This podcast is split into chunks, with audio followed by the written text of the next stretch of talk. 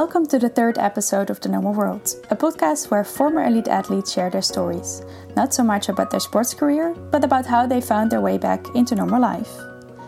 Today's guest is Bert Dammers, and together we'll dive into the world of trampolining. We'll talk about where he started his trampolining career, how he overcome his injury at the World Championships in Paris, and his smooth transition into the normal world. I'm Annaleid Bakker, and welcome to the normal world of Bert Dammers.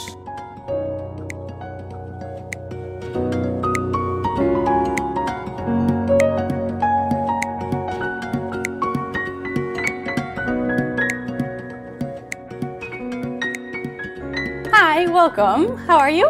Fine, thank you. Yeah? It's a rainy day, so it's not a problem. Last week it was uh, a lot of snow and a lot of cold, and I'm glad that uh, spring is coming. Me too. It's a typical Dutch day, I guess, Yes. for uh, for for winter. Absolutely. Yeah. We're going to talk about trampolining today uh, Mm-hmm. because that was your sport. And um, can you tell me a bit about how you started with trampolining and what drawn you into the sport? Well, that's a really long time ago. Uh, my uncle was a trampolining coach, and he did trampolining, and uh, I used to be. I was only three years old by that time, and he asked me to join him in a trampoline class. And uh, of course, many kids do like trampolining. If you go to a big playground, then you see always a lot of kids bouncing on a trampoline. So I went to the trampoline uh, with him, and uh, I started trampolining, and, and I liked it a lot. And I was about six, seven, eight years old when I started trampolining. And I always did gymnastics before because gymnastics is a nice basic sport for to start trampolining or any other acrobatic sport. And that's how I started into trampolining. Can you describe the feeling as a little kid when you jumped on that trampoline? What what's drawn you into that? Not only as a little kid, but even nowadays, when I go on a trampoline and I start bouncing, oh, okay, my back hurts two days later, and I, I, I will regret my choices. But in that kind, but it's always nice to go through the air and to be weightless for a small, tiny second, and and you make some somersaults and twists. I still can do that. Um, I mean, I'm almost 53, and I still can do somersaults with twists on a trampoline. Oh, that's amazing. And and when I the students I teach, when I, they see me bouncing on a trampoline, they always say, "Oh, that old man! Look at him! He's, he, he he can really do it." It it gives a good feeling. I do recognize that. And I always regret doing gymnastics for like, because I can't walk for two days. Yeah, So at some point, um, you were talking about when you were six, seven, eight, You you liked like the jumping. At some point, the sport became more serious, I guess, and you started practicing maybe a bit more. yeah. Um, I started first on a recreational level, and um, uh, the local club coach asked me, "Do you want to join the the The higher level. a higher level, a more competition uh, competition level. And well, yeah, you feel very flattered uh, th- that you are invited to do that. So I started training instead of once, twice a week, and then three times a week, and then four times a week. And four times a week uh, became uh, the, the main team of, of, of the club. And then suddenly you're competing in Dutch nationals, and then uh, all of a sudden you're getting medals on Dutch national championships. And then you got an invitation from the national coach to join the Dutch youth team. And for me, th- there was not really a moment that you choose to do, uh, to practice more hours. yeah, to practice more. It goes very natural. And did you feel like, because because what's your definition of being an elite athlete? And do you think by then you felt like you were like practicing the sports in an elite way, or at what moment in time did you feel like that this became very serious? It became more serious when I had to say no to parties or to uh, when friends invited me for birthday parties or whatever, and I couldn't go because I had a had a training or I was uh, I was training for the European Youth Championships. And when I was younger, I still combined trampolining always with gymnastics Still, till what age? Till 16, I mean. Oh, really? I, re- I really did a long time gymnastics combined with uh, trampolining. And if you, um, I really believe in um, multi discipline sports and sports which are close together, like gymnastics, trampolining, but also springboard diving and free aerial skiing.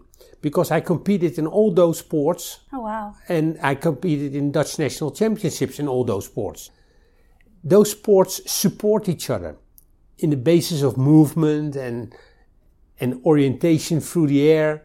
Um, and it got more serious when I was invited to go to European Youth Championships or uh, my first uh, Nation Cup was against an, uh, a province in Germany, Rhineland, and that's one I well that's one of those moments I think that you can determine to be the key moments when it started being more serious. You had to say no to a lot of things. Did you um, felt at the time that um, that was a big decision that you took the sport very seriously? Was it a conscious decision? No, it was not a conscious decision because, uh, like I told you, it was very smoothly. I rolled into the world of top sport, elite sports, and um, so it wasn't a really big decision. I liked it. I like to move and I like to play and I like to be on a trampoline. So it it was just like if I was able to play more. That's how it felt. Yeah. And sometimes, yeah, you had to say no to parties and things like that. But on the other end, the sport gave me a lot of positive things back because I was only 13, 14, 15 that I went abroad. That was in the time that uh, there still was the Iron Curtain, the Eastern European countries, and I was I was able to look there what's in the history books. I was able to see it by by myself and uh, and uh, Berlin and and and the guys with the Kalashnikovs on the watchtowers. I saw them in at at, at least 50 meters distance from me, and that was really impressive. So it gave me also a lot of benefits. And at some point, because uh, you were talking about youth European Games, mm-hmm. at some point you progressed to the senior national yeah. team, I guess. Uh, then it was about I was 16, 17. I went, I was selected for the senior national team, and in 1985 I competed in my first European Championships in Groningen in the Netherlands. And uh, yeah, that was my first senior major tournament. Uh, How did it went? Comme si, comme ça.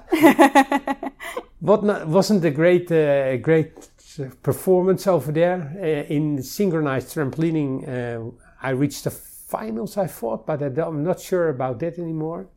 But a year later, at World Championships in Paris, uh, in synchronized trampolining, we, I reached the finals. But shortly before the finals, I crashed and I broke both my wrists, both my front teeth, oh. had a brain concussion, and I was really seriously injured. But it was very well fixed at uh, by a, a, a private sur- private clinic in Paris.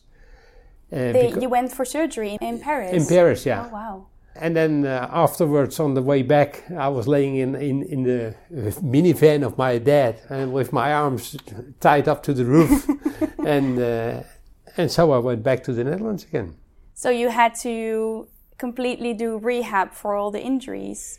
Yeah, but it, I mean, it was a broken bone. The, the, the wrist, that, that was the biggest problem. I mean, yeah, I had to go to a lot of dentist appointments. Oh, yeah. Because my, both my front teeth were broken and uh, a molar was broken. But that was annoying. And I, I don't, tell me a kid who does like the dentist. I don't. um, but uh, yeah, afterwards it was fixed, and um, and the problem was that short after that World Championship, there was a European Championships in 1987 in Portugal, and the uh, qualifications were six, five six months after I crashed from the trampoline in Paris. So you had only five months yeah, to recover. To recover. So w- what I did was to stay fit and healthy I went with both my arms into in a, in a cast and uh, to, till over my elbow, so I couldn't flex and extend my elbows. And uh, I went to the gym, and um, I, I came to that fitness center. Hello, I said hello, and my name is uh, Bert Dammers, and uh, I would like to train here. and they were rolling over the, over the floor from laughing. What do you mean? You can't do anything. Your arms are in casts.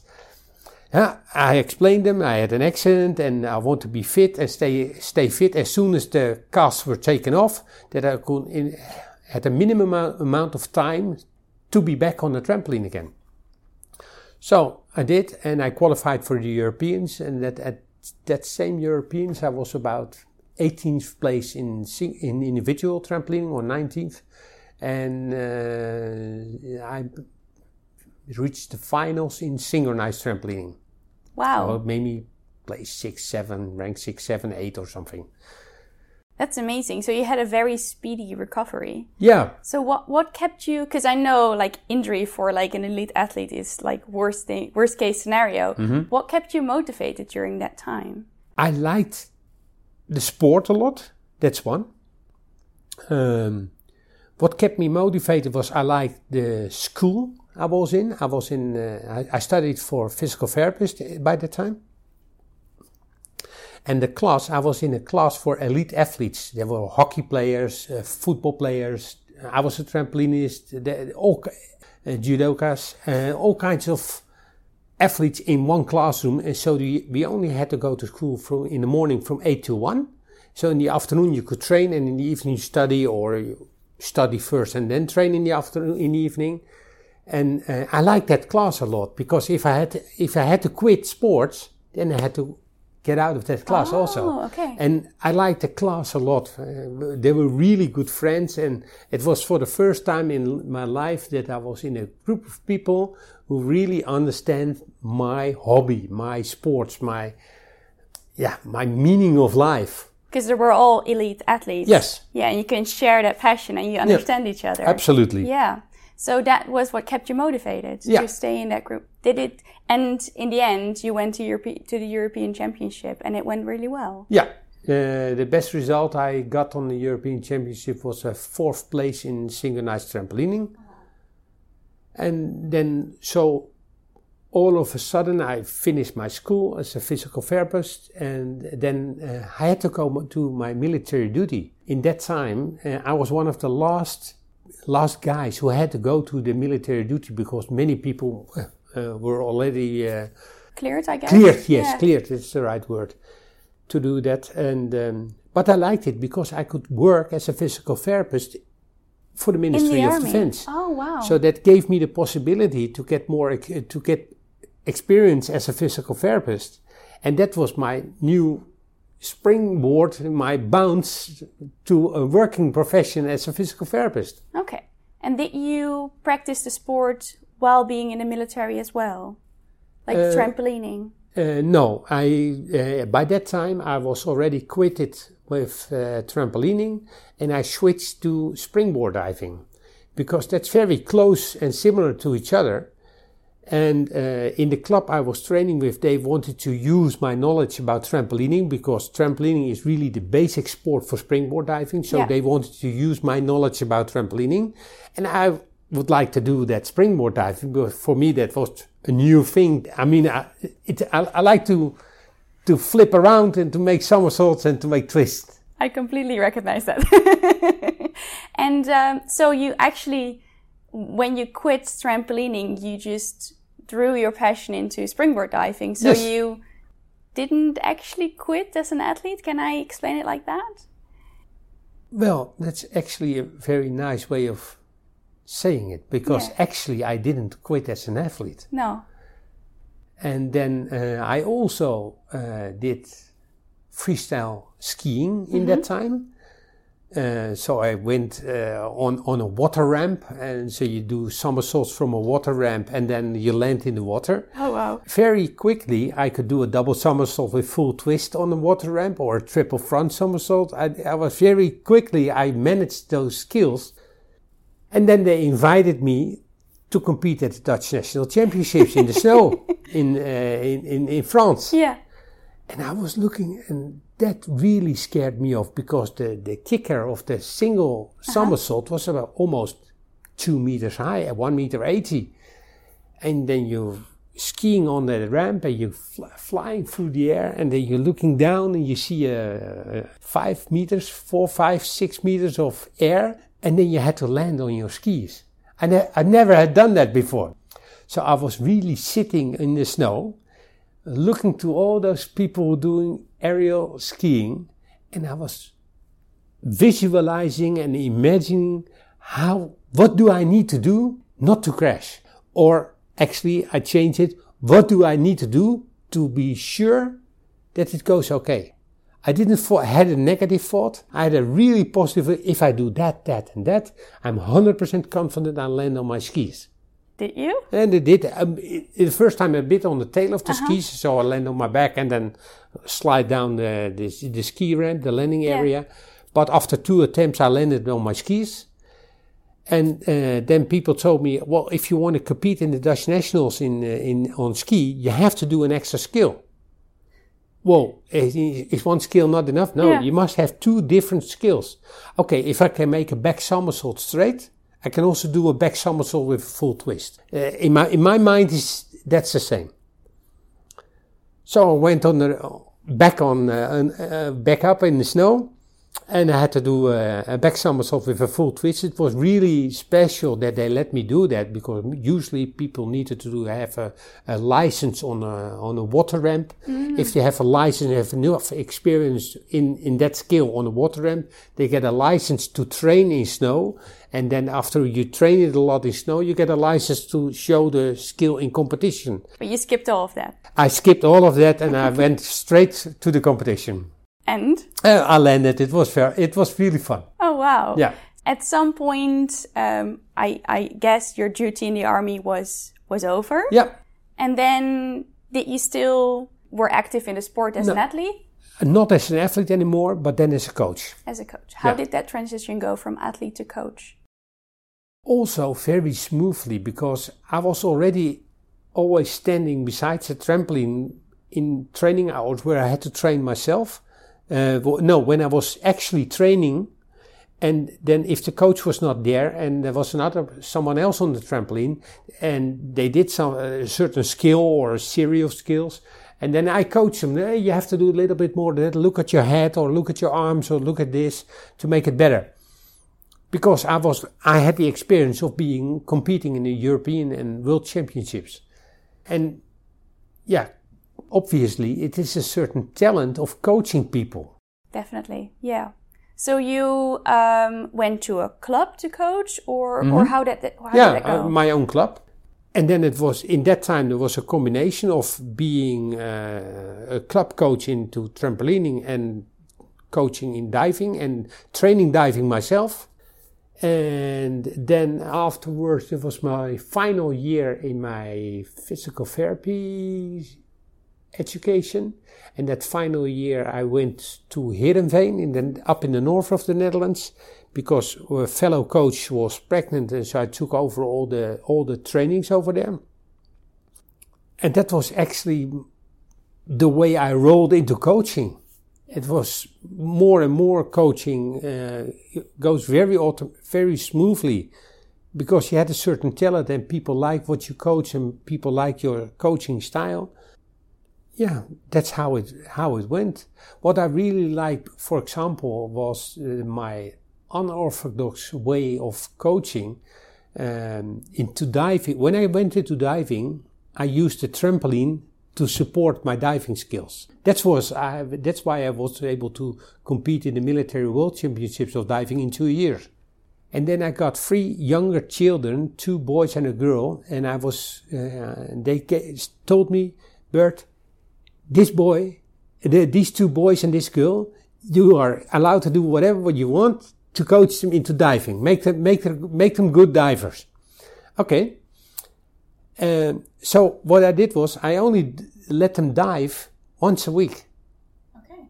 But I let them play on a trampoline four times a week or three times a week because I like that. And I see the fun they had in their eyes, and if they learn on a trampoline, so I learned them a lot of somersaults and things on the, because if you do in diving training, you dive into the water, mm-hmm. then you swim to the side of the pool, you have to climb out of the pool, then you have to climb up the, the, the springboard or, or the tower again. So the, the amount of uh, jumps and, and the, the intensity in the training of the amount of somersaults you make is a lot smaller than into trampolining compared with trampolining.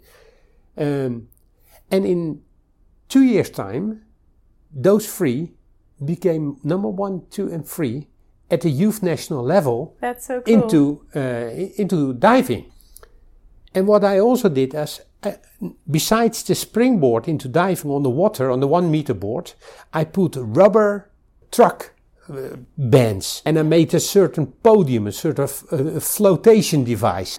And if they had to learn a new skill, I was standing on that flotation device close to the athlete. you could spot them. So I could spot them because that was something not one diving coach could do. But gymnastics coach and trampoline coach, we spot, spot all, all, the time. time. Yeah. so I spotted them, and all the diving coaches were looking at me. What is that? What a weird guy is that? But those children I coached never fell flat on the water. So they never had a bad experience. They never had a bad experience. They always landed on their feet or on their head. And uh, I mean, the stories are numerous of people making reverse skills in diving and then yeah. touch with their hands or with their head the springboard. Not, never did that happen with those three that built their self-esteem a lot. They had a lot of confidence, confidence, and uh, that's what I liked a lot about it. Finding alternative ways of coaching.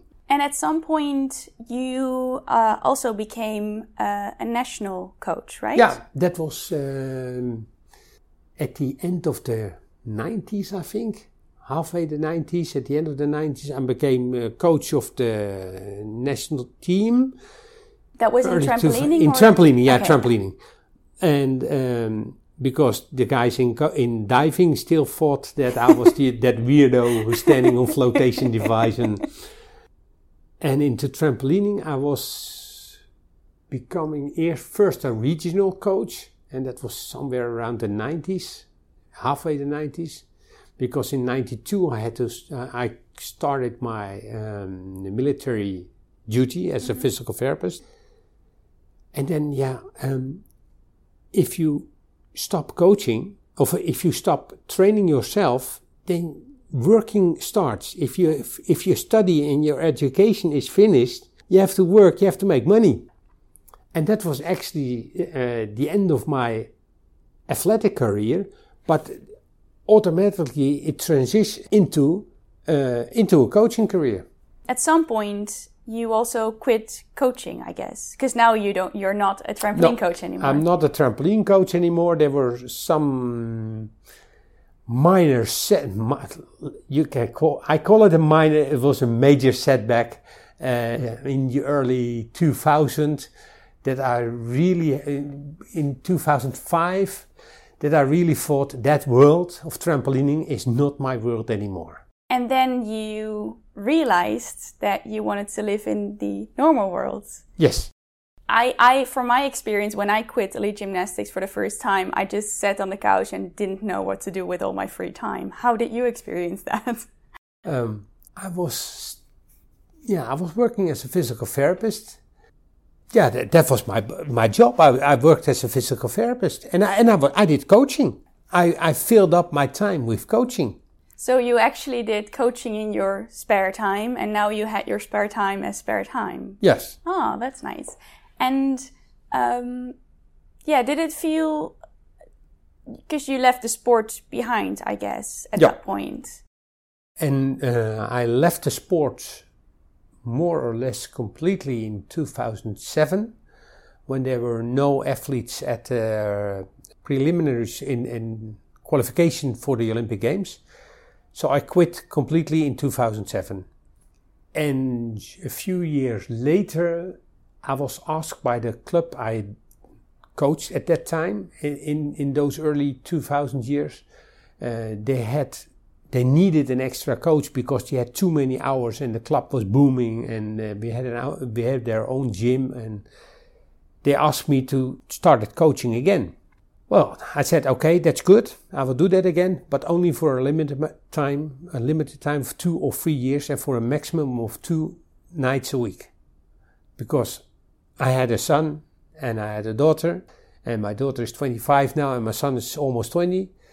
Uh, and I wanted to give my attention to them and to their education and so it went actually into a smooth transition of quitting your coaching career. Yeah. So overall, did you feel like you achieved everything you wanted to achieve in your athletic career and maybe your coaching career as well? Looking back at it, I think I could have get more out of it. But on the other end, I think being a high class, high level athlete is the main purpose for me is not the result of a competition, but the progress, the road you you walk with your athlete. Sports is a meaning to become a better human. And if you if you are a pain and will not become a better human, then the sports for me is not worth it. If you come, become a world champion and being a pain, that's not the way I wanted to achieve that result. For me, is being a better human, a good human being, is more important than the result. As a and, and that's your philosophy as a coach. As a coach, yes. And as an athlete, do you feel like you've achieved everything you wanted in your career? Uh, mm, for the possibilities that were there by that time, I think I practically get 95% out of it. Um, I mean, I, it gave me the possibility to uh, to study physical therapy because I get an extra credit uh, because I had a, an athletic career behind me. It gave me the possibility to uh, to get a house in in Amersfoort when I was springboard diving. It gave me certain advantages. I always put it on on my curriculum vitae, and based on the fact that you are a high level athlete, you they always get your letter out of uh, uh, job applications because it is a certain special thing and people take it out. And then you have when you go to a job application you have something to talk about. So looking back at it it gave me a lot of benefits but yes of course it cost all it, it also had some costs and um, looking back back at your career i think that's a nice bridge if you would give maybe your students right now, give some advice about um, what you've learned throughout the way, what advice would you give them? Or maybe yourself in your younger years? You can never make it to the top of the Olympus on your own. That's what I will, that, that's the first, you, you popped up the question. That's the first thing that comes up with my, in my mind. You need a physical therapist for your recovery. You need a physical trainer for uh, to be in shape. You need a, a, a dietist uh, for your uh, nutrition. Um, so you need so many people around you as an athlete, um, and and of course your coach and a judge and and, and anything else. Uh, you can't do it on your own. So you need to be a social human being. If you are a pain, you will not make it. I think that's a nice way to end uh, the podcast. no, I think I think that's a great great advice because that's something that you took from your experience. Yes. And you're now trying to get across to others and I think that's very important. I really believe in that. Yeah. Although other other people might believe otherwise, but I, I think that is really what's close to my heart. And that's the most important thing, mm-hmm. I guess. Thank you so much. You're welcome.